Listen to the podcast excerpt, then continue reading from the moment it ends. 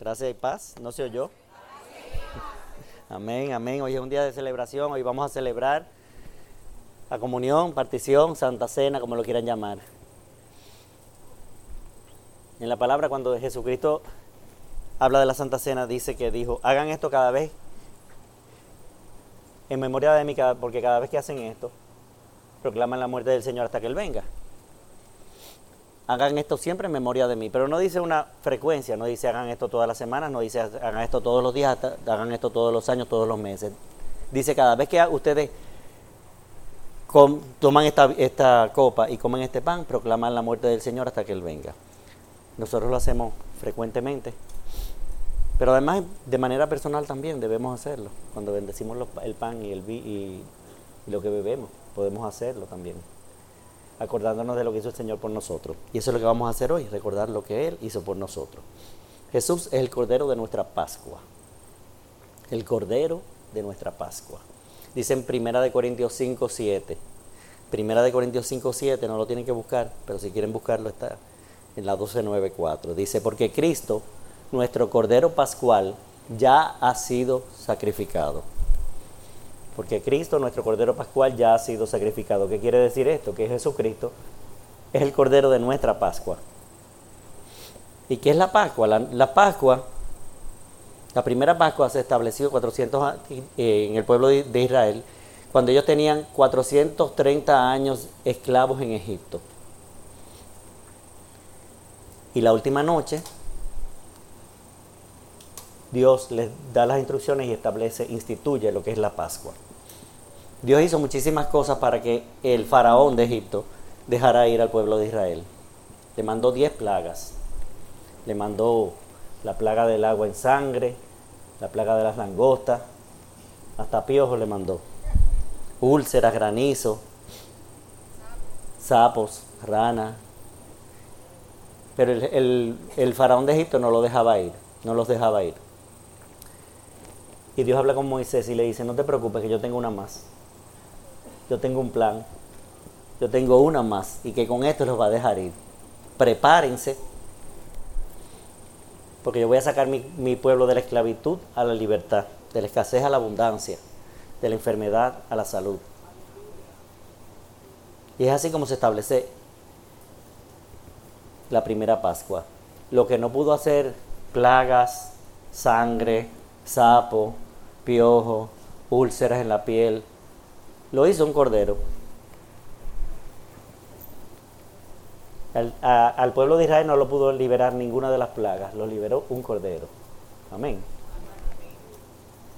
Y así es como se instituye la Pascua. La noche antes de que el pueblo fuera liberado de Egipto fue la primera Pascua. La primera Pascua fue la víspera de la liberación de Egipto del pueblo de Israel de Egipto, de la esclavitud de Egipto. Y la última Pascua fue la víspera de que nuestro Señor Jesucristo nos redimiera a nosotros. Hubo una primera Pascua y hubo una última Pascua que ya se celebró.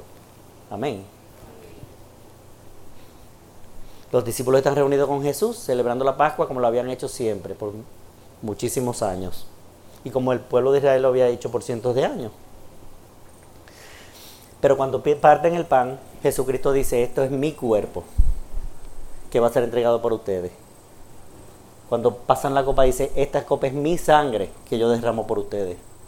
¿Qué quiere decir? ¿Qué le está diciendo Jesucristo a los, apóstoles? Le está diciendo, ustedes ven eso que ustedes han celebrado por cientos de años, que este pueblo ha, ha estado celebrando cientos de años. Eso es solamente una imagen de lo que yo iba a hacer. Esa es una imagen de mí. Ustedes están viendo ese pan. Lo que ustedes estaban celebrando era a mí. Ya yo llegué soy yo. Amén. Imagínense lo que era eso para esos discípulos, que tradicionalmente habían celebrado eso por muchísimos años.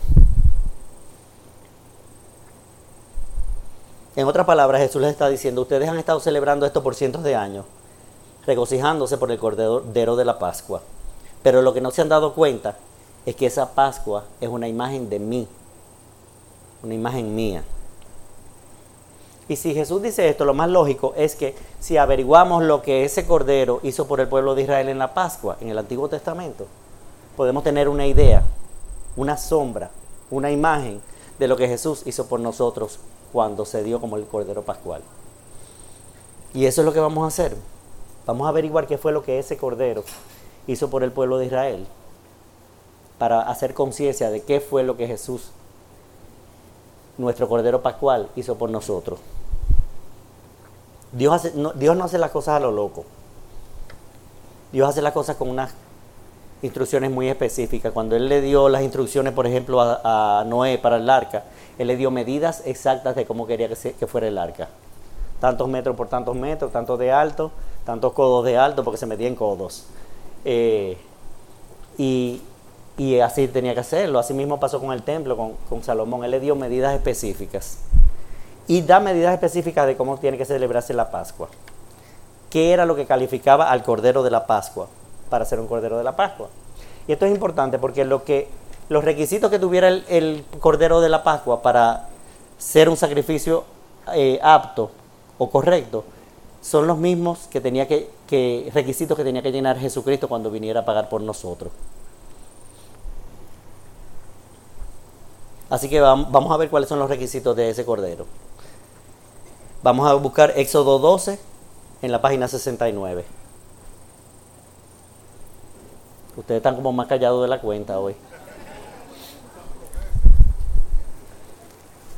Estoy asustado yo. Éxodo 12 en la página 69, los que tienen Biblia física. ¿Lo tienen?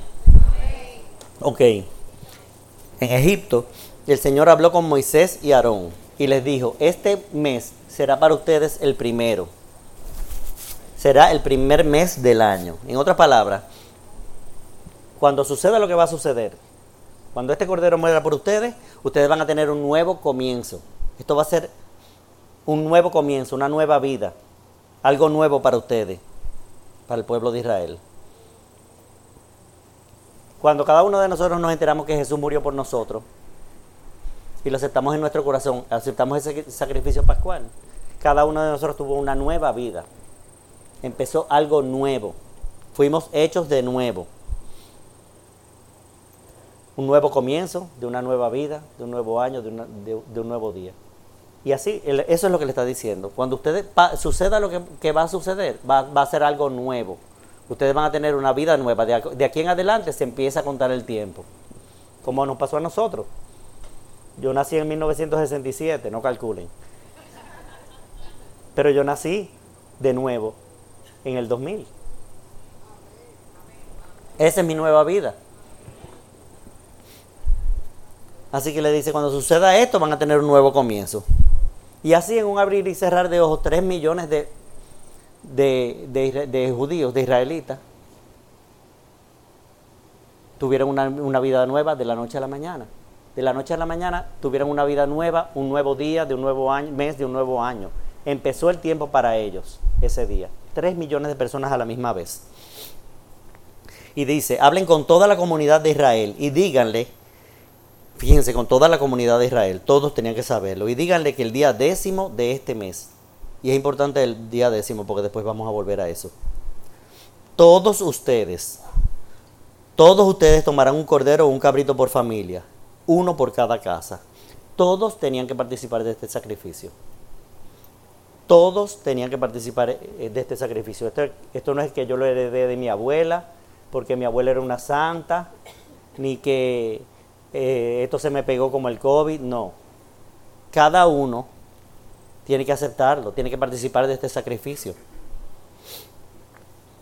Es una decisión individual. Cada uno debe decidir. Esto no se obtiene porque mi mamá quería que yo lo obtuviera. Padres, oren por sus hijos para que los reciban. Sí es válido orar por sus hijos para que reciban a Jesús como Señor y Salvador. Pero va a llegar el momento en que cada uno de ellos y los niños que están aquí hoy van a tener que recibir a Jesús como Señor y Salvador en su corazón cada uno. Amén. Esta es una decisión personal. Todos ustedes tomarán un cordero o un cabrito por familia, uno por cada casa. Mire qué lindo. Si, si alguna familia es demasiado pequeña para comerse un cordero o un cabrito entero, deberá compartirlo con sus vecinos más cercanos teniendo en cuenta el número de personas que sean y las raciones de cordero que se necesiten, según lo que cada persona haya de comer. Me gusta eso. ¿Qué está diciendo? Si el cordero es demasiado grande para ustedes, compártanlo. Y yo estoy seguro, seguro, que el cordero es mucho más grande que nosotros. Ahí está el deseo del Señor de, que evangelicemos, de que demos las buenas nuevas a nuestros vecinos. Nosotros todos tenemos más cordero del que necesitamos. Todos tenemos más del Señor de lo que necesitamos. Y no podemos quedárnoslo para nosotros. No podemos asumirlo nosotros solos. ¿Qué hubiera pasado si Mamá Sara se hubiese quedado con su cordero? ¿Dónde estaría yo? Entonces el cordero que tenemos, tenemos que compartirlo. El cordero que tenemos es para compartir. Tenemos que llevar las buenas nuevas a todo el mundo, a nuestros vecinos, a nuestros amigos, a los que están perdidos. Vamos a llevar las buenas nuevas del Cordero. Y ahora comienza a decir las características de cómo tenía que ser ese cordero. El animal que se escoja puede ser un cordero o un cabrito de un año y sin defecto. Fíjense, un cordero o un cabrito. No una cabrita ni una corderita un cabrito tenía que ser varón, joven y sin defecto. En otras palabras, no podía ser cualquier cordero. No podía ser ese viejito que ya la carne está dura y que no nos lo vamos a comer, o ese que nació con un defecto, ese que se cayó por el rico y se le rompió la pata. No. Tenía que ser un cordero sin defecto. Fíjense que de ese cordero depende la vida de ellos, la salvación de ellos. Si la vida de ustedes dependiera de un cordero, ¿qué ustedes van a escoger? Un cordero que sea perfecto. Le dicen, según la perfección de ese cordero, depende tu vida. ¿Qué usted va a escoger? Un cordero lo más perfecto posible. Si le dicen, la vida de ustedes depende de que ustedes saquen buena nota en este examen, ustedes buscan a Einstein. Si le dicen, la vida de ustedes depende de que ustedes, eh, la fuerza que ustedes tengan, ustedes buscan a Rambo. Pero si le dicen, la vida de ustedes depende de un cordero, de la perfección de ese cordero, ustedes tienen que buscar el, el cordero más perfecto. ¿Cómo es que a estas alturas hay personas que buscan un cordero para su salvación, que es una persona normal? común y cuyos restos yacen en la tierra. ¿Cómo es que cogen dioses con minúscula? Que nos han resucitado por nosotros. Su vida depende de ellos. La vida de ustedes depende de ese cordero. Busquen el cordero perfecto. Busquen al único cordero que los puede salvar. Amén. Entonces vemos que tenía que ser cordero varón sin defecto, al que cuidarán hasta el 14 del mes, día en que la comunidad de Israel en pleno lo sacrificará al caer la noche. Así que tomaron este cordero el día décimo, se pasaron el día 11, el día 12 y el día 13, y el día 14 lo sacrificaron. Yo supongo que durante esos tres días la familia estuviera bien, estaría velando ese cordero, vigilándolo, cuidándolo, pero además viendo que ese cordero fuera perfecto, viendo que no tuviera defecto. ¿Verdad? Asimismo se pasó tres años nuestro Señor Jesucristo en la tierra, donde todo el mundo le estaba velando, echando el ojo. Tres años de ministerio donde todo el mundo tenía los ojos puestos en Él. El pueblo tenía los ojos puestos en Él. Los fariseos, los saduceos, los escribas tenían los, ojos puestos en él, buscando que tuviera defecto. Pero lo encontraron sin defecto, no le encontraron ningún defecto y por eso lo mandaron a matar. Le hacían preguntas capciosas a ver si caía en gancho, pero Jesucristo se lo devolvía en el vuelo y se, se tenían que quedar callados. El mismo Pilato juzgó a Jesús y dijo, yo lo hallo sin defecto, yo no le encuentro ningún defecto. Pero sobre todas las cosas, el Padre, durante tres años, tuvo los, los ojos puestos sobre Jesús y lo halló sin defecto.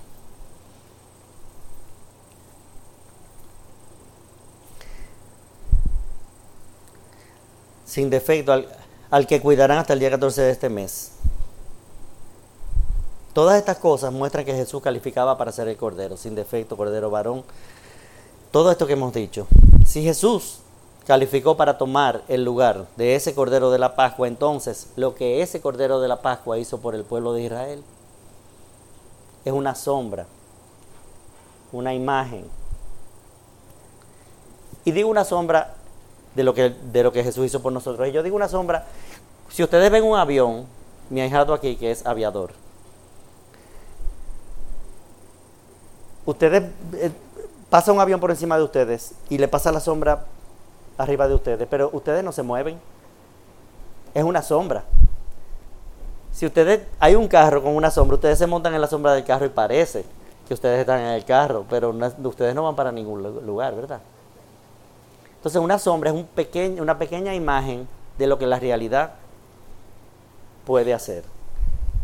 Y si este cordero hizo, era una sombra de lo que habría de venir,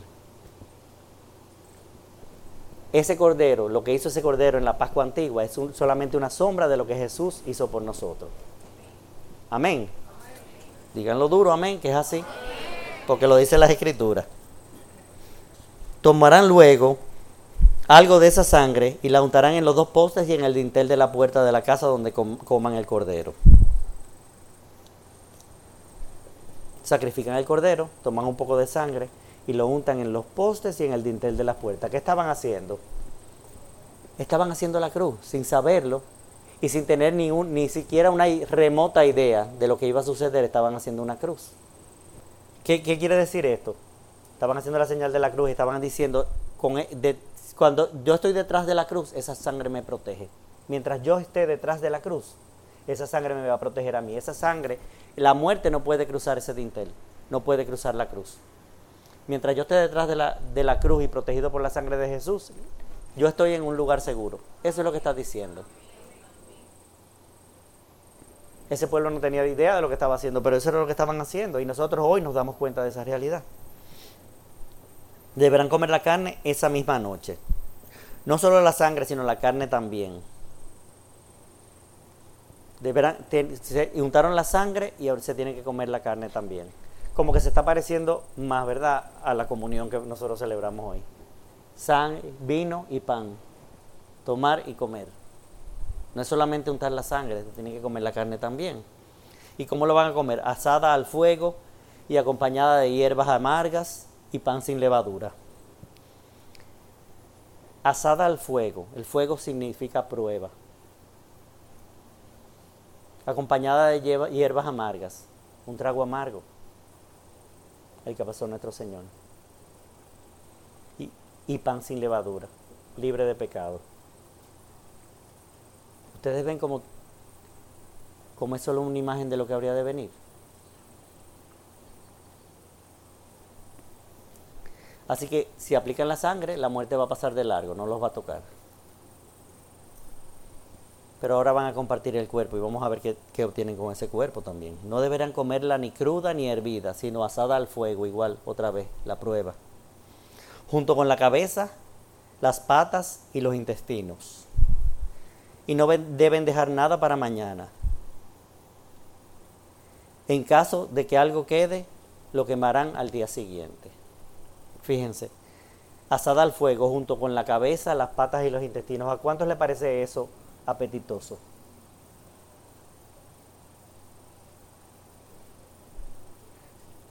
A pocos, digamos. En Isaías 53 dice, todos evitaban mirarlo.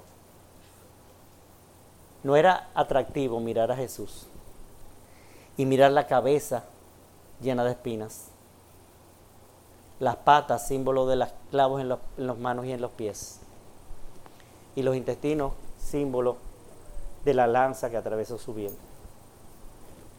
Nada atractivo. Y lo confirma Isaías 53. Sí tenemos salvación por la muerte. Tenemos la salvación de la muerte por la sangre, ¿verdad? Pero no nos vamos a quedar ahí. Primero dice, la sangre aplique, apliquen en los postes y en el dintel. Y la muerte los va a pasar por alto.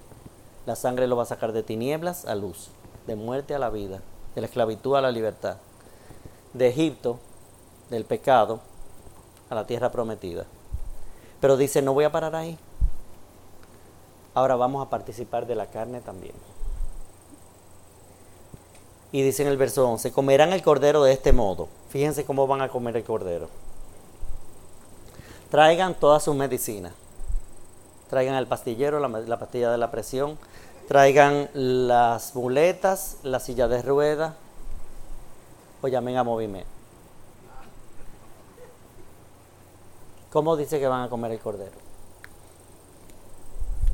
Eran 3 millones de personas en Egipto. Yo estoy seguro que habían personas muy mayores, que habían personas que tenían defectos físicos,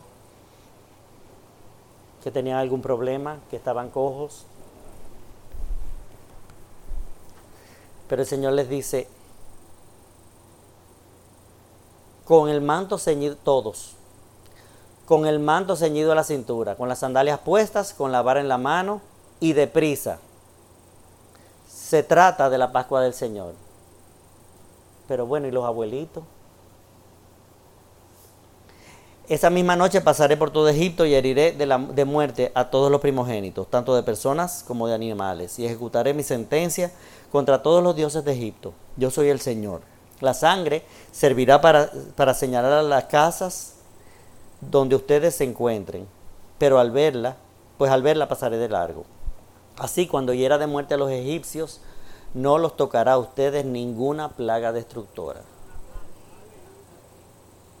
Está diciendo, apliquen la sangre y la muerte les va a pasar de, largo, pero cómanse la carne y yo los voy a sacar, pero van a sacar, no solamente van a salir, van a salir todos caminando y saludables.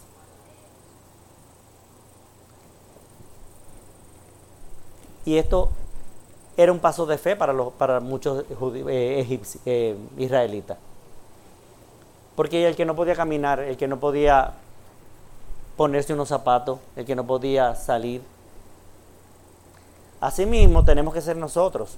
Cuando eh, llegamos al Señor, podemos tener alguna condición física, pero dice, que, dice en Romanos que Abraham contra toda esperanza, Abraham creyó.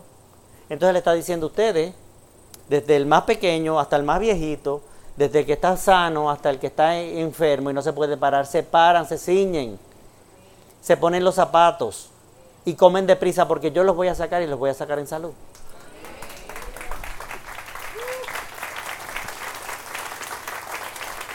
Los voy a sacar saludables, los voy a sacar caminando.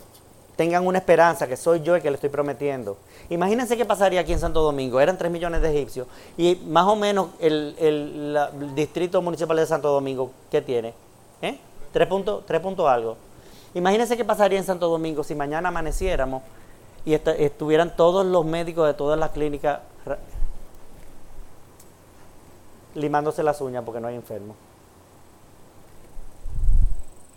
Eso sucedió. Eso sucedió con el Cordero de la Pascua Antigua. Imagínense los médicos haciendo bolitas.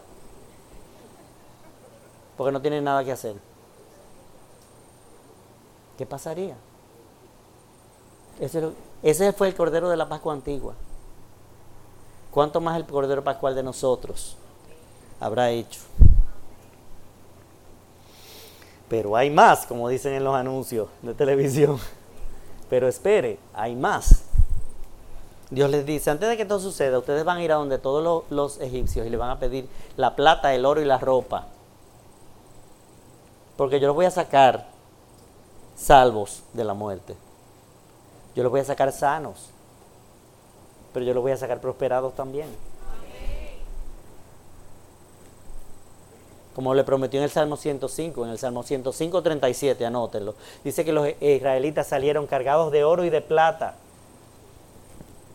y que no hubo entre, entre sus tribus ningún enfermo y ningún débil, ninguno que tropezara, dice unas versiones. Los sacó de Egipto cargados de oro y de plata y no hubo entre sus tribus ninguno que tropezara, ni que estuviera enfermo, ni que estuviera débil. Yo los voy a sacar salvos, yo los voy a sacar sanos a todos en salud, pero yo los voy a sacar a todos prosperados, dice el Señor.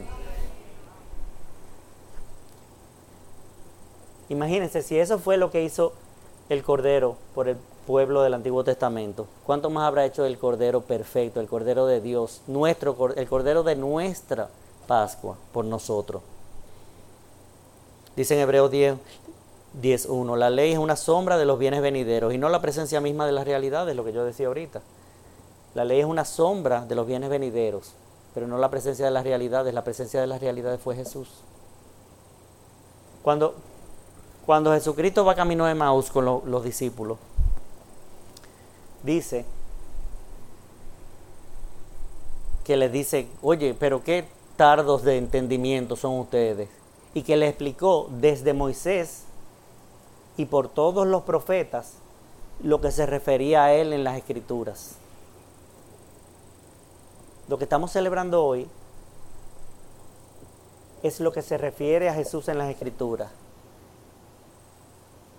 El éxodo se refería a Jesús en las escrituras. Dice comenzando por Moisés. ¿Y quién es el, del éxodo? Moisés. Dice en el, camino a Maús, en, Juan, Juan 21, algo así. Dice lo, lo, ah no, Lucas 24, perdón. Le explicó lo que se refería a él en las escrituras. Lo que estamos, lo que yo, estoy diciendo aquí, lo que celebramos aquí, lo que Mamá Sara siempre dice, no es un invento, ni que nosotros nos estamos imaginando. Jesús mismo lo dice y se lo dijo a los discípulos en Emaús.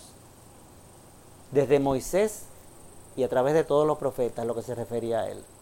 La sombra de lo que habría de venir, según una sombra y no la presencia de la realidad misma. La realidad misma era Jesús. Cuando el Cordero murió, ellos salieron libres, salieron felices, salieron en plena salud, bendecidos, provistos de todo, prosperados, fortalecidos. Ese cordero de cada familia murió y toda una nación fue liberada.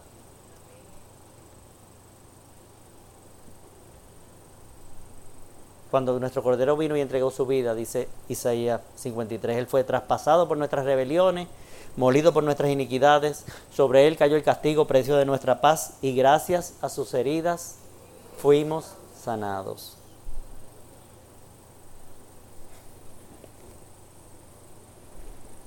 Ese cordero es una imagen de nuestro cordero. Esta misma semana, y yo estoy seguro que a muchos de ustedes les sucedió también, yo estuve tentado, tentado a temer por asuntos de salud. Pero me acordé de mi cordero.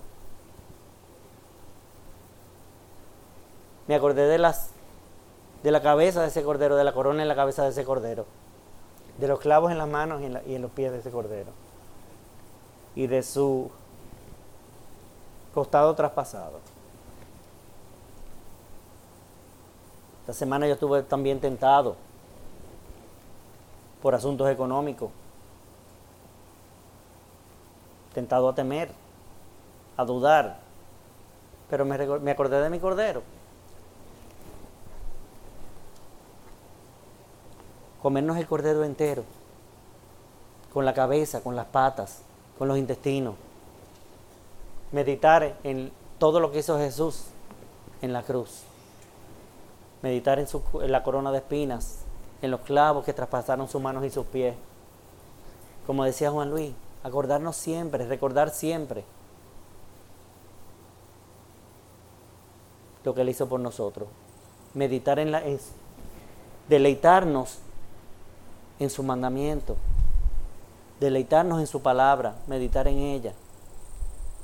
Pasamos mucho tiempo meditando en el mundo y lo que venimos a hacer hoy es meditar en lo que Él hizo por nosotros, darnos cuenta. Cada vez que hagan esto, Hagan esto siempre en memoria de mí.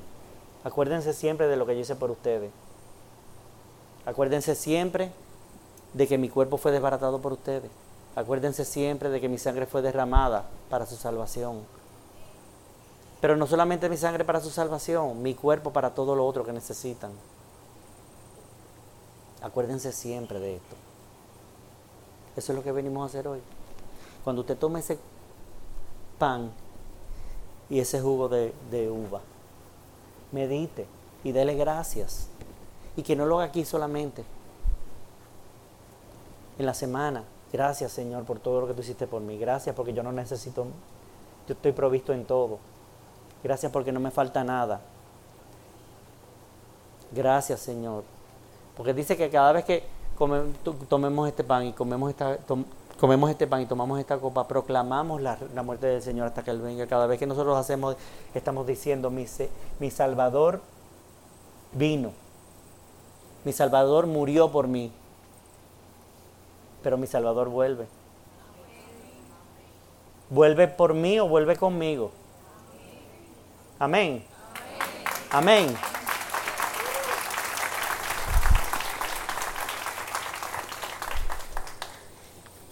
Gracias Padre, gracias Jesús, gracias Espíritu Santo.